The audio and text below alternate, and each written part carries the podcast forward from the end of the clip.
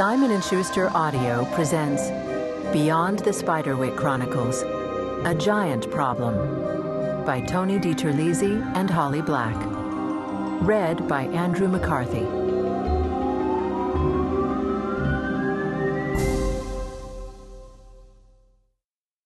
Chapter 1 In which Nick and Laurie get one lesson and learn another. Nicholas Vargas had never been all that good at sports. He liked to play basketball, but he scored a lot higher with a controller in his hand and an animated character shooting the baskets for him. Same with baseball and tennis and even swimming. He saw absolutely no reason why anything would be different when it came to giant killing. Nick's stepsister Laurie had twisted her blonde tangles into braids because she'd read somewhere that it was important to keep hair off your face in a fight. She was determined to learn how to kill giants. But Nick was pretty sure that she was bad at basketball and baseball and swimming, both in real life and on the screen. A notebook was balanced on her knees, and she had set a microcassette recorder on the ground so she could replay the whole lesson later. She chewed the end of her pencil thoughtfully, ready to take extra notes as No See Jack started to speak. First, you gotta find the giant, he said, sitting down on a stump. They were in the front yard of Jack's ramshackle house in the middle of the day, and the humid air settled on all their shoulders like a heavy blanket. If he's moving, things have already gone too far. Your best bet is doing the slaying before they wake up. Laurie raised her hand. Jack kept on talking. Couple of ways to know they're giants underfoot. They like the swamps but they like fresh water better than salt since they gotta drink it through their skin. Look for rocks and hills, especially if they've got odd colored grass on them. Lots of the time, that grass is really hair. Laurie waved her hand a little, impatiently. Nick snatched her pencil. On the page of her notebook, he wrote, He's blind. Jack's eyes were cloudy with what Nick thought might be cataracts.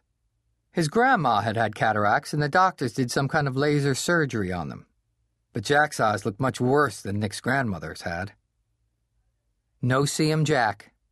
It was a really sad nickname. He'd had the sight, and blindness took it away from him. Maybe he could see a little bit through the cloudiness, but obviously he couldn't see enough to notice a hand waving in front of his face. Are there girl giants? Laurie asked, interrupting a story Jack had been telling about finding a giant by the way his mountainous head and weed like hair were covered with dandruff. Uh, he said, and then scratched his head. Sure, I guess. Mostly I never noticed any difference. Laurie wrote something in her notebook, nodding.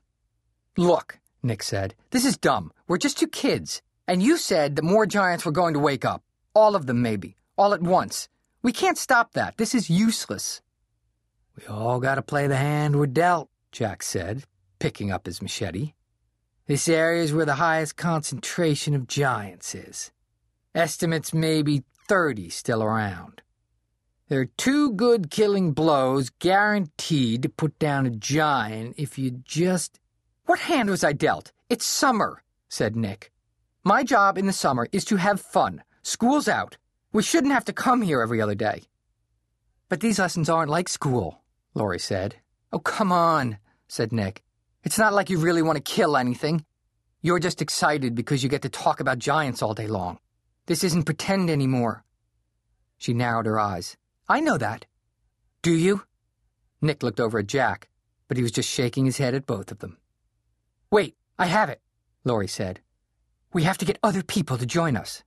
That's crazy, Nick said. No one would believe us.